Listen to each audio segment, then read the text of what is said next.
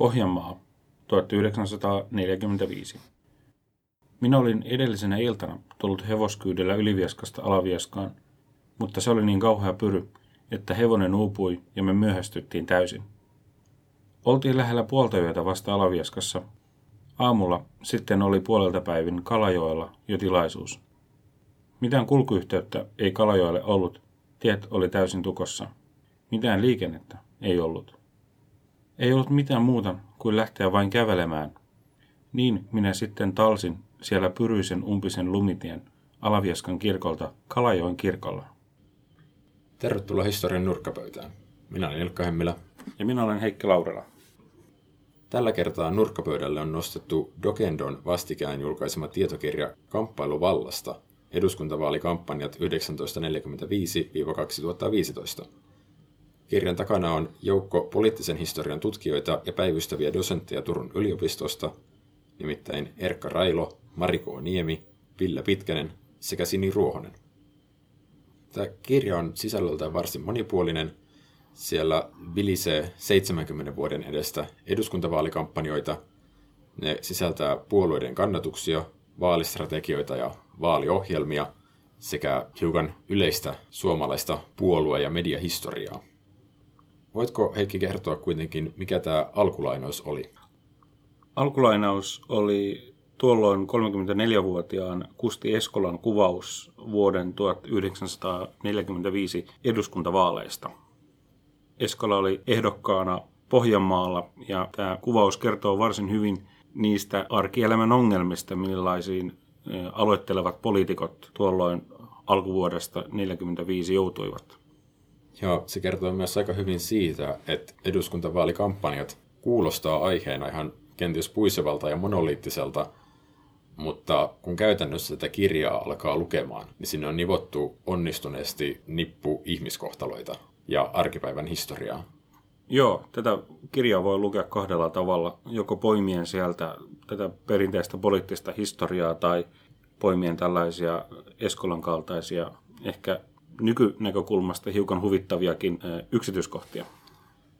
Tämä kombinaatio onnistuu sen takia, että kirja perustuu kahdensorttisiin lähteisiin. Toisaalta siellä on nämä puoluelähteet, eli puolueorganisaatioiden näkökulmasta tarkastellaan, mutta siellä on sitten inhimillistä ääntä tuomassa lisää monet haastattelut, joita on tehty joko aikanaan tai nimenomaan tätä kirjaa varten, missä nimenomaan konkaripolitiikkoja on haastateltu siitä, että millaista on no, olla poliitikkoja, miten se on muuttunut vuosikymmenten saatossa, tai miten sitten vaalityö on käytännössä tarkoittanut. Mutta palatakseni Eskolaan, hän joutui kampanjoimaan aikakaudella, jolloin sodan jälkeisessä Suomessa oli pula sekä polttoaineesta että autoista, joten nämä pitkät etäisyydet eivät tietenkään olleet vain ja ainoastaan Kusti Eskolan ongelma. Voisi jopa sanoa, että aikojen saatossa tämän kirjan perusteella Suomen vaaleja on määrittäneet hyvin pitkälle suuret etäisyydet. Se ei ehkä nykykansalaiselle ole niin selvää, jos asuu isoissa asutuskeskuksissa, mutta tosiaan ennen vanhaan ja tietenkin hyvin pit- pitkälti nykyäänkin vielä maaseudulla on aika iso merkitys Suomen vaalikampanjoille. Ja siellä maaseudun väestön perässä on sitten vuosikymmenten ajan kävelty lumihangessa, hiihdetty ja pyöräilty se, mikä vaatii. Oliko 50-luvulla eräs kommunisti Pohjois-Karjalassa kertoi oman arvionsa mukaan pyöräilleen 100 kilometriä joka sunnuntai vaalikampanjan yhteydessä. Ja arkisin sitten vielä omat luvut päälle. Pitkät maantieteelliset etäisyydet selittää varmaan myös osan siitä, että minkä takia 40-luvulla ja 50-luvulla poliittiset kampanjan tilaisuudet oli loppujen lopuksi aika pieniä ja paikallisia ilmiöitä. Nehän oli sikäli tällaisia jännittäviä ilmiöitä, että niitä ei enää ole. Sellaisia samankaltaisia, että vedetään joku maamiesseuran tai työväentalo täyteen ihmisiä. Nykyään pitää rantautua kadujen varsiin toreille ja toivoa, että ihmiset tulevat luo. Näin se varmaan menee. Kukaan ei varmaan enää vietä puoluepoliittisia iltamia niin kuin 50-luvulla on vielä saatettu tehdä. Alkaa kiinnittää huomiota tähän maaseudun asemaan menneissä suomalaisissa eduskuntavaaleissa, niin se ei ole pelkästään historiallista helinää. Se auttaa aika hyvin avaamaan myös nykypäivän politiikkaa. Eli siinä suhteessa tämä kamppailu vallasta on aika antoisa teos. Tässä kirjassa avataan aika hyvin sitä, että miten maalaisliitto vuosien saatossa koitti kesyt nämä pitkät etäisyydet ja rakensi itselleen maanlaajuisen puolueorganisaation, joka jätti kaikki muut puolueet varjonsa. Ja tämä organisaatio on aika hyvä selitys, mikä mainitaan kirjassakin, sille, ettei nykyinen keskustapuolue ole pudonnut pienpuolueeksi, niin kuin on muissa Pohjoismaissa käynyt. Sillä ei ole tuolla maaseudulla ollut kilpailijaa. Nimittäin ainut varteutettava kilpailija oli suojeluskuntaorganisaatio, mutta se piti sitten jatkosodan päätyttyä lakkauttaa. Ehkä osa tästä maalaisliiton nykyisen keskustan pitkäikäisyydestä selittyy sillä, että heillä oli itse asiassa varsin tehokas tapa kasvattaa jäsenmääränsä tuolloin 40-50-luvulla. Saattaisin sanoa, että se oli itse asiassa aika velmua toimintaa. Maalaisliitto teki sopimuksen maataloustuotteen keskusliiton kanssa ja aina kun MTK edustajat kiersivät maatiloilla keräämässä jäsenmaksuja, niin siinä samalla maatilojen kaikki äänestysikäiset henkilöt, olivat he sitten isäntiä, emäntiä tai täysi-ikäisiä lapsia, liitettiin maalaisliiton jäsenkirjoihin. Nykylukijalle hauskaksi tämän jäsenkeruun tekee mielestäni se, että jäsenmaksun saattoi maksaa kirjaimellisesti luonnontuotteena, eli viljana. Se kuvastaa aika paljon sitä, että vaikka teoksen tarkasteluajankohta alkaa vuodesta 1945, eli 70 vuoden takaa, mikä ei kuulosta kovin paljolta, niin siitä huolimatta tässä hyvin nopeasti oppii sen, että Suomi on aika vähän aikaa sitten ollut tosiaan hyvin erilainen maa kuin nykyään.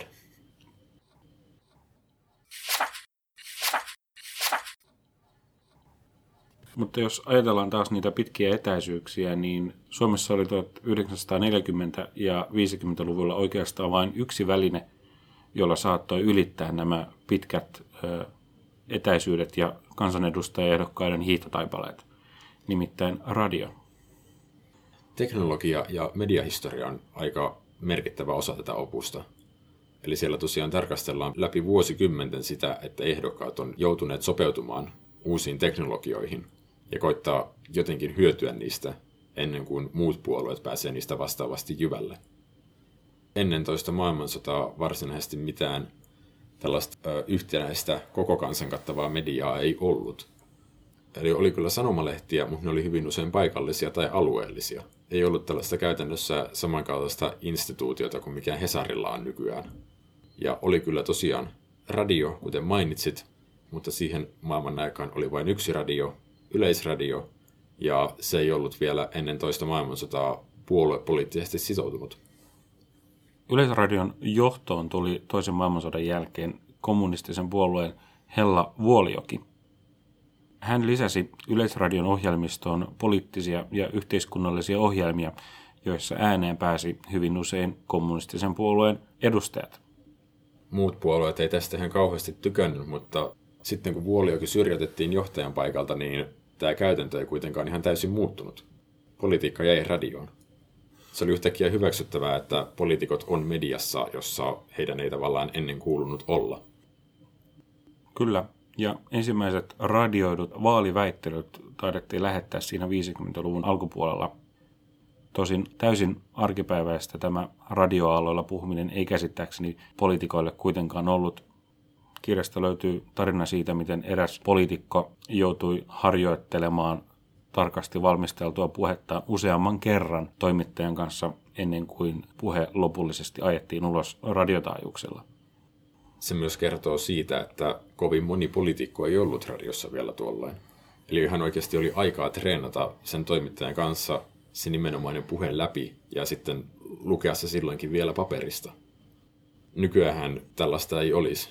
Hyvin monikin poliitikko voi päästä ääneen riippuen asiasta, mistä ollaan keskustelemassa – mutta se tapahtuu toimittajavetoisesti.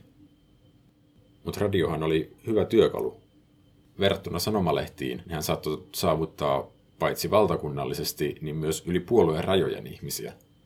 Jos ennen oli luettu sanomalehtiä, jotka oli toisin kuin nykyään hyvin paljon puoluepoliittisesti sitoutuneita, niin nehän saavutti vain sen äänestäjäkunnan, mikä oli jo valmiiksi asioista samaa mieltä, eli tilannut sen lehden. Nyt oli mahdollisuus saavuttaa uutta kuulijakuntaa. Toinen 1950-luvun innovaatio oli televisio. Kun 50-luvun lopussa televisio rantautui Suomeen, oli ainakin osa poliitikoista melko nihkeitä tai ennakkoluuloisia televisiota kohtaan. Tämä tietysti antoi nuorille ja ennakkoluulottomille poliitikoille mahdollisuuden päästä valtakunnan parasvaloihin. Yksi näistä televisioon hyvin varhain päätyneistä poliitikoista oli itse asiassa nuori Raimo Ilaskivi. Toi on hyvä esimerkki siitä, että media on saattanut nostaa uusia ehdokkaita tai poliittisia virtauksia esiin. Ja se on toiminut myös myöhemmin, niin kuin television tapauksessa. Muistaakseni vihreiden Pekka Haavisto on noussut eduskuntaan ihan samalla tavalla, oliko se nyt 70- vai 80-luvulla. Käytännössä hyppäsi tyhjästä yhtäkkiä yhdessä yössä esiin, kun vain esiintyi kerran vaaliväittelyssä. Itse hiukan yllätyin tätä kirjaa lukiessani, että 60-luvulla television poliittiset vaaliohjelmat olivat ennen kaikkea poliitikkojen välistä keskustelua ja väittelyä, ei niinkään toimittajavetoista ohjelmaa. Studiossa on ollut myös kaikenlaista muuta yllättävää. Tässä kirjassa on muun muassa valokuvia siitä, kun poliitikot on koittaneet perustella omia kantojaan viemällä studioon erilaista materiaalia, kuten taulukoita ja muita printattuja kuvaajia. Eli se kertoo aika paljon siitä, että poliitikkojen kyllä annettiin määrittää tuolloin vielä aika paljon sitä, mitä he tekevät television vaaliväittelyssä. Kyllä, ja siinä vaiheessa, kun vaaliväittelyt siirtyivät enemmän toimittajavetoisiksi, niin ainakin osa poliitikoista oli kirjan mukaan lievästi kauhuissaan tai peloissaan siitä, että he oikeastaan menettävät kontrollin siihen, mitä televisiossa politiikasta puhutaan. Ylipäänsä poliitikko taitaa tämän kirjan perusteella olla sellainen ihmistyyppi, joka suhtautuu varsin pelokkaasti muutokseen. Tai ei varsinaisesti pelokkaasti, mutta epäillen. Ja nimenomaan toi kontrolli on ollut sellainen syy, mihin on vedottu.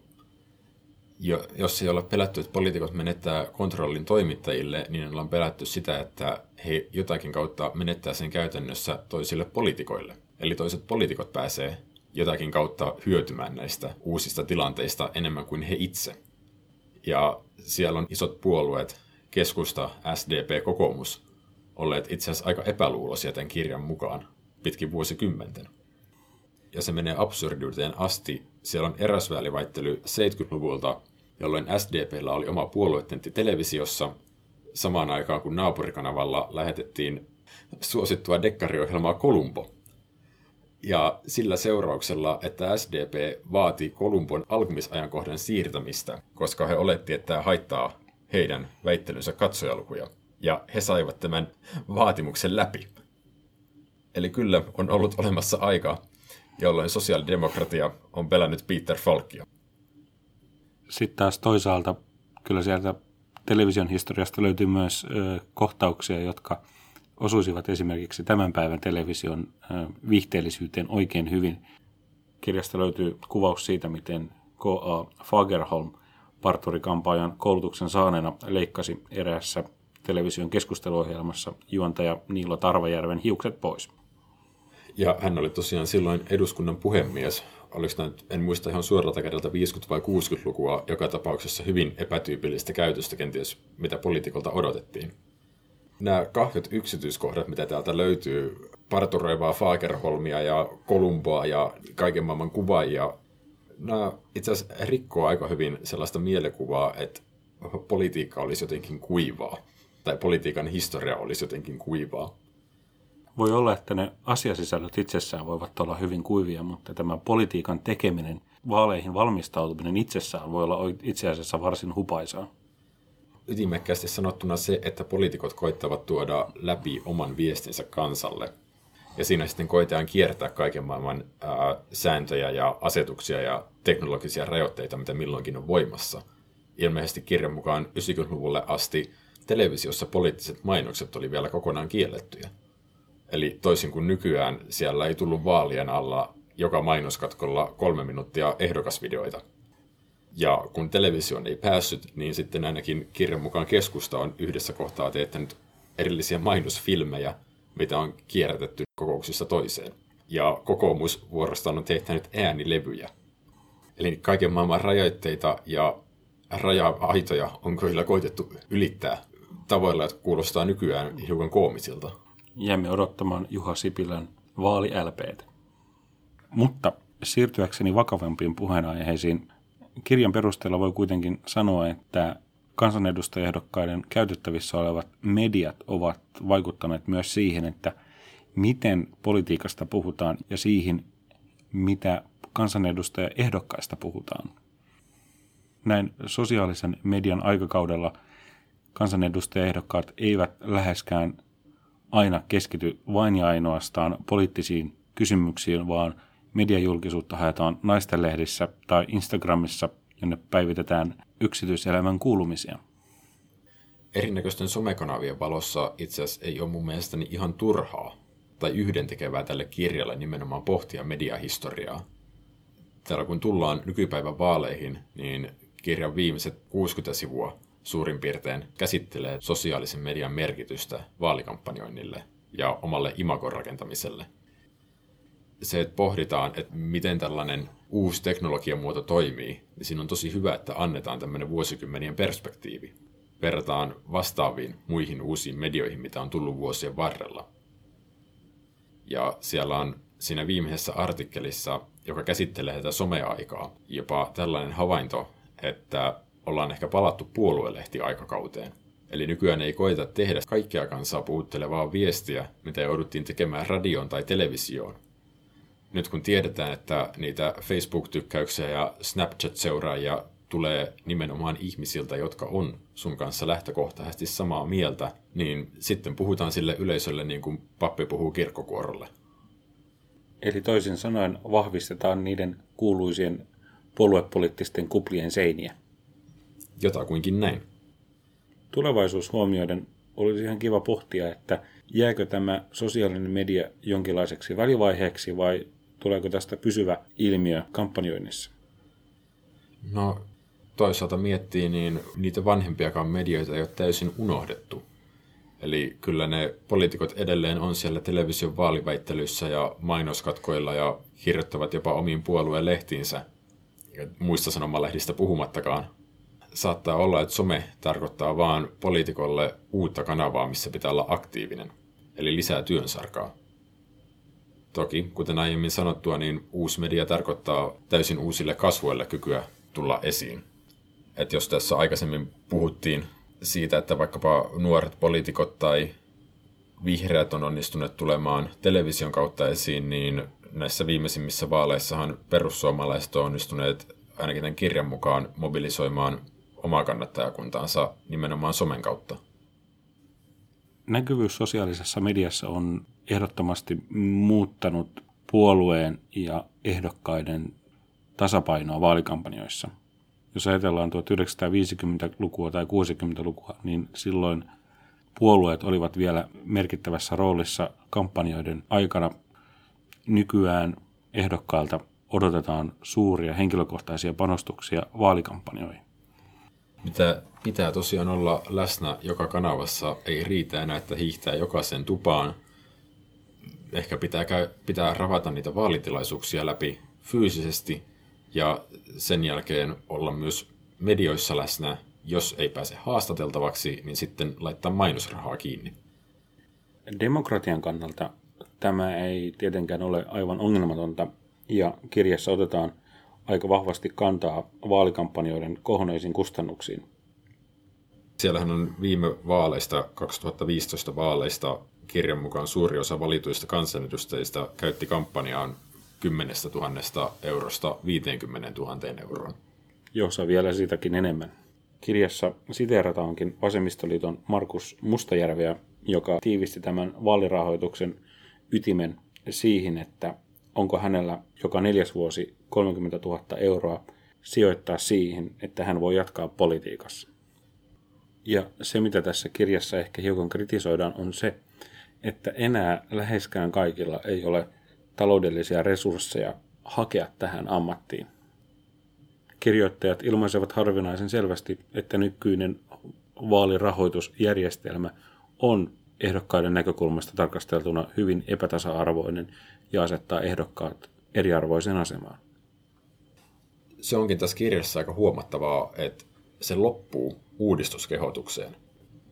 Ja siellä on kaksi asiaa, mihin kirjan kirjoittajat kiinnittää huomiota. Ensinnäkin on tämä rahoituskysymys, eli pitäisikö vaalikampanjoilla olla rahoituskatto, mikä demokratisoisi sitä, että kuka voi asettua ehdolle ja käytännössä päästä läpi eduskuntaan. Ja toinen asia on se, hieman tästä poiketen vielä, että miten niitä eduskuntapaikkoja lopulta jaetaan. Eli nykyään Suomessa on vaalipiirejä, jotka on kasvamassa kovasti isoiksi, mikä tarkoittaa sitten sitä, että yhdestä vaalipiiristä pitää saada todella paljon ääniä, jotta voi oikeasti päästä läpi, mikä sitten karsii niitä pienempiä puolueita. Esimerkiksi Lapissa taisi olla edellisissä vaaleissa yli 14 vai 12 prosentin äänikynnys. Itse asiassa nyt kun otit Lapin ja viime vaalit puheeksi, niin siellähän oli, olisiko ollut peräti kokoomus, ei saanut yhtään kansanedustajaa. Eli ongelma ei koske vain pieniä tai uusia puolueita, vaan myös tällaista aika perinteistä isoa tekijää.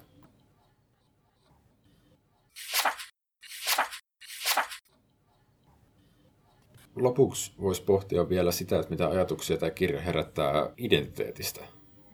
Se nimittäin antaa jonkin verran pohdittavaa sitä, että mistä syistä johtuu äänestysaktiivisuuden lasku. Yksi syistä ehkä saattaa olla nimenomaan se, että puolueidentiteetti on heikentynyt, tai se, että mitä puolueet joutuu tekemään, on muuttunut.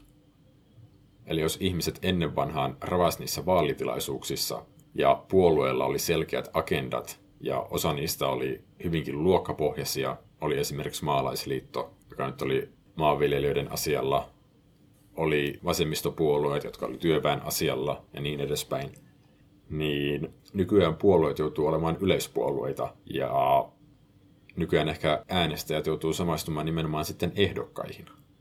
Tämä on varsin eri tilanne verrattuna vaikkapa sotien väliseen aikaan, jolloin samaistuttiin puolueeseen.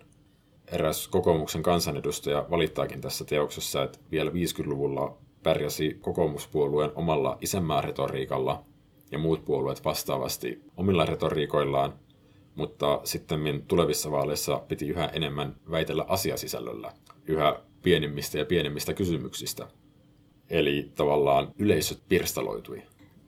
Se on ihan mahdollista. Samaan aikaan esimerkiksi SDPllä on käynyt niin, että sen suuri projekti on muuttunut vanhentuneeksi.